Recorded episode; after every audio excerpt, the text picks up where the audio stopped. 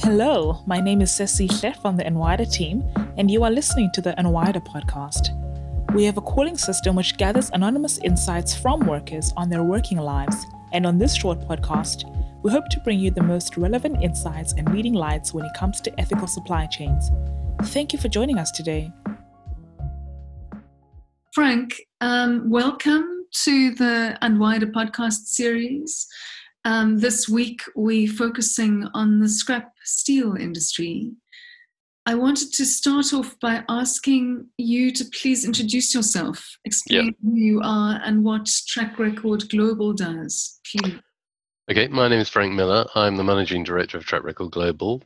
Uh, it's a company that's been running for about 15 years. Originally, I trained as a forester, and I used to work uh, in um, for British Aid many years ago and um, so I suppose I've always been in, interested in um, environmental, social, and governance issues around about the management of natural resources and the, and the, the use of natural resources in an equitable manner.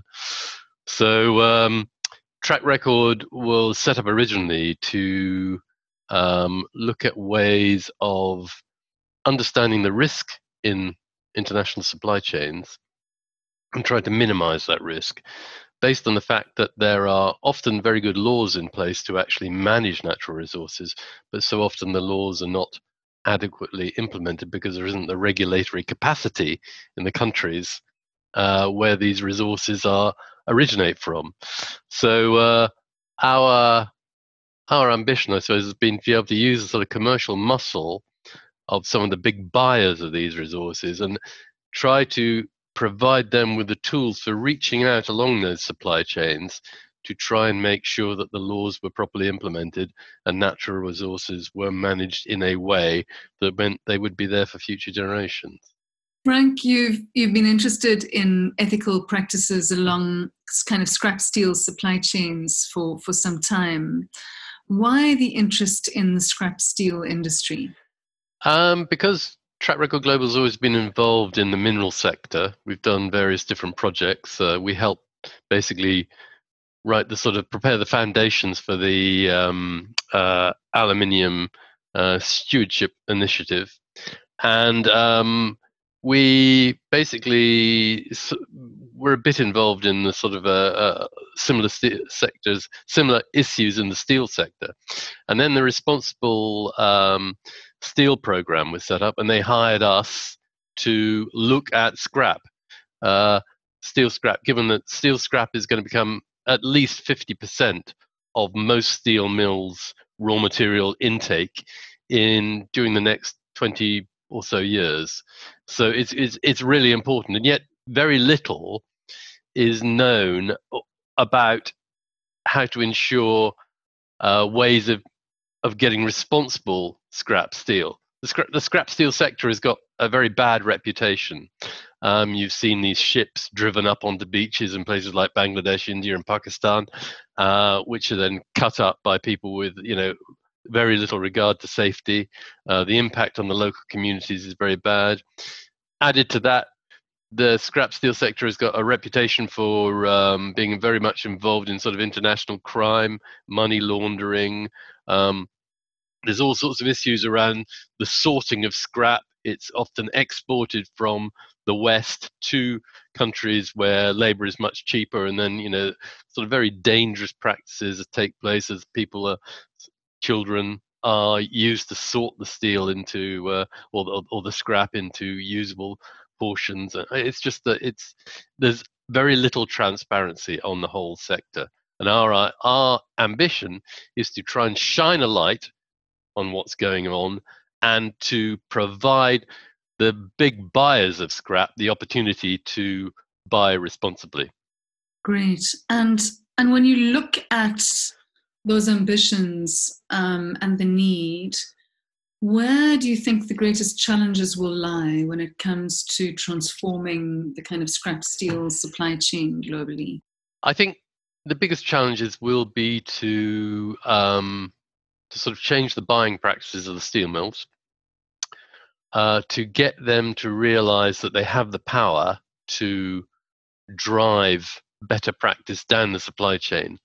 Um, we've worked in the timber sector for a very long time, right from from you know before F, the Forest Stewardship Council initiative started, and uh, I can remember those very early days when we were talking to uh, timber buyers at the consumer facing end of the supply chain saying well you know you have the potential you have the commercial muscle to make changes to drive better practice. And they said oh no that's impossible. But we've seen it happen. It can be done. The marine stewardship council is another good one. Um, so the people who, who deal with scrap the whole sector has not been involved exposed to this before so it's, it's the, you need to get the, the purchasing guys in the steel mill saying, actually, we can make a change. We can make things better. We can drive the need for responsible sourcing. We have the commercial muscle to make it happen. And uh, it, it's just alerting people. And then when people with, you know, hold up a, a, a, a bunch of banknotes effectively and say, you know, if you do this, I'll buy your material. If you behave responsibly, you show me where it's coming from, if you change your practices, you know, we will continue to buy your, your product. If you don't, we're going to start looking elsewhere. This is what our shareholders, this is what our employees, this is what me as an individual thinking about the future for my children, this is what we want. It works and that's what we that's what we've got to drive if you like going forwards in the steel sector. And there's a there's about a thousand there's between 750 uh, international steel mills maybe up to a thousand. Um, you know it's it's a massive industry. And by driving this process you can have an absolutely fundamental effect an absolutely fundamental effect. And then also then there's all the knock-on things. As scrap steel becomes more and more of an accepted raw material then there's all the knock-on effects on greenhouse gas production and all the rest of it. Because when you are making steel from scrap you're basically using about uh, 25% of what you of, of, the energy that you use when you're making it from mined raw materials. So you can have a very beneficial effect. Beautiful. And the challenges you identified principally to change the kind of buying attitudes and, and demands made by buyers um, and by the mills. When you know yes you, you you were saying of course you know the power of the pound or, or the power of, of money um, when you make your your purchase conditional on the following conditions being met, that's that's of course effective. Yeah. But how do we generate that kind of change amongst buyers across the board and not depend, you know, buyer by buyer on yeah. on, on them exercising that approach? I think well, the Responsible Steel program has got a lot to offer in in, in terms of you know its members uh, are committed to responsing, sourcing responsibly. And um, members include companies like uh, ArcelorMittal, uh, Tata, um, BHP. Some of these are massive, massive companies. And then driving them are people like uh, BMW, uh, Daimler Benz, um, Lend Lease, the massive building uh, business. So there's there's there's a drive from the consumer end. There's a drive into the mills. These mills are signed up, um, and then I think it's it's it's about transparency. It's about being able to show those buyers that this is a situation that you, by buying these products, are supporting. And then you know, everyone there is humanity in everyone and they can see they will be able to see that okay yeah actually i'm feeling i'm feeling uncomfortable about this. I'm feeling uncomfortable about this.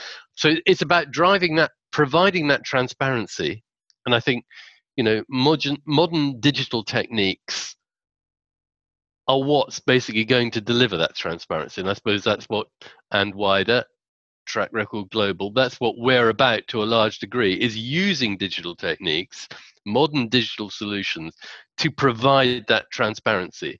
And I think the big difference going forward is that traditionally, the sort of auditing that we have been involved in, in the past, I used to work for a big inspection company doing Forest Stewardship Council audits, Marine Stewardship Council audits around the world, was an annual audit. And I think the really exciting thing going forwards, provided by companies like And Wider, is the fact that it's not just going to be a once a year event, you know, uh, gathering information. It's going to be a steady, progressive, ongoing level of transparency that people can can see that companies, you know, that supply chains are responsible. Uh, they can do their responsible sourcing with a clear conscience, knowing that it, everything is still in place, everything is still happening, and I think that that is the absolute key going forwards. You know, in a way, many of these, the old style third party person on site doing a two or three day audit once a year, they know you're coming. I think that is going to change. That paradigm is going to change. There's going to be a paradigm shift, and it's companies like and wider and hopefully track record that are going to help and make that change.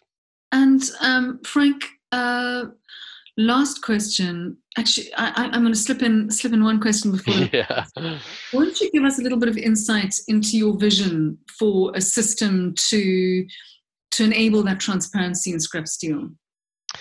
Yeah. Um, basically, I think w- w- our our vision is um, a platform like Track Records platform um, that provides access to the buyers all the time, constant. They can go on the site and they can see immediately. Um, and that that system is basically there is a constant trickle of uh, supply chain data coming into that platform that's constantly analyzed and monitored. And because we know, uh, and, and, that data will come from uh, questionnaires from companies like And Wider, from uh, the documents that are submitted to demonstrate compliance, and we can feed those through uh, AI and document reading inform- uh, systems. Then those systems can go out to third-party databases that are already out there, public databases, to say, you know, their tax has been paid or whatever. So you can automatically check that information. So there's going to be a series of uh, constant information coming into the system, and then there are going to be constant checks on that data, trying to triangulate that data against different data sources. So there's going to be this movement away from independent third parties being on site to a lot more self assessment, but that self assessment being checked and validated all the time through digital systems. That's how I see it going in the future. And Frank, what other sectors do you think need this level of attention every sector. well, I think basically the, the, the principal sectors that um, where there are there where there is lack of transparency, where there are scarce natural resources, where you know there are things that are driving deforestation, where there are, there are areas that are causing uh, real community disruption, where there's real environmental damage going on um, because there is a lack of transparency and the people who are doing the buying cannot see what's happening. So, yeah, uh, clothing is a massive area, steel, uh, fisheries, uh, forestry, um, food. Uh, all these areas, they all the idea that you can get away with collecting information once a year or once every six months so that it's a sort of a single event is losing currency, is losing credibility we need systems where data is constantly being collected to provide the comfort and uh, confidence that products are being responsibly sourced. Beautiful, Frank. That's a beautiful way to end it. Thank you so much for your time. No, not at all. And, and this excellent overview and insights. That's it from us today. Thank you so much for joining us. Be sure to follow us on our social media platforms to keep up to date with all things and wider and look out for our next installment. Goodbye.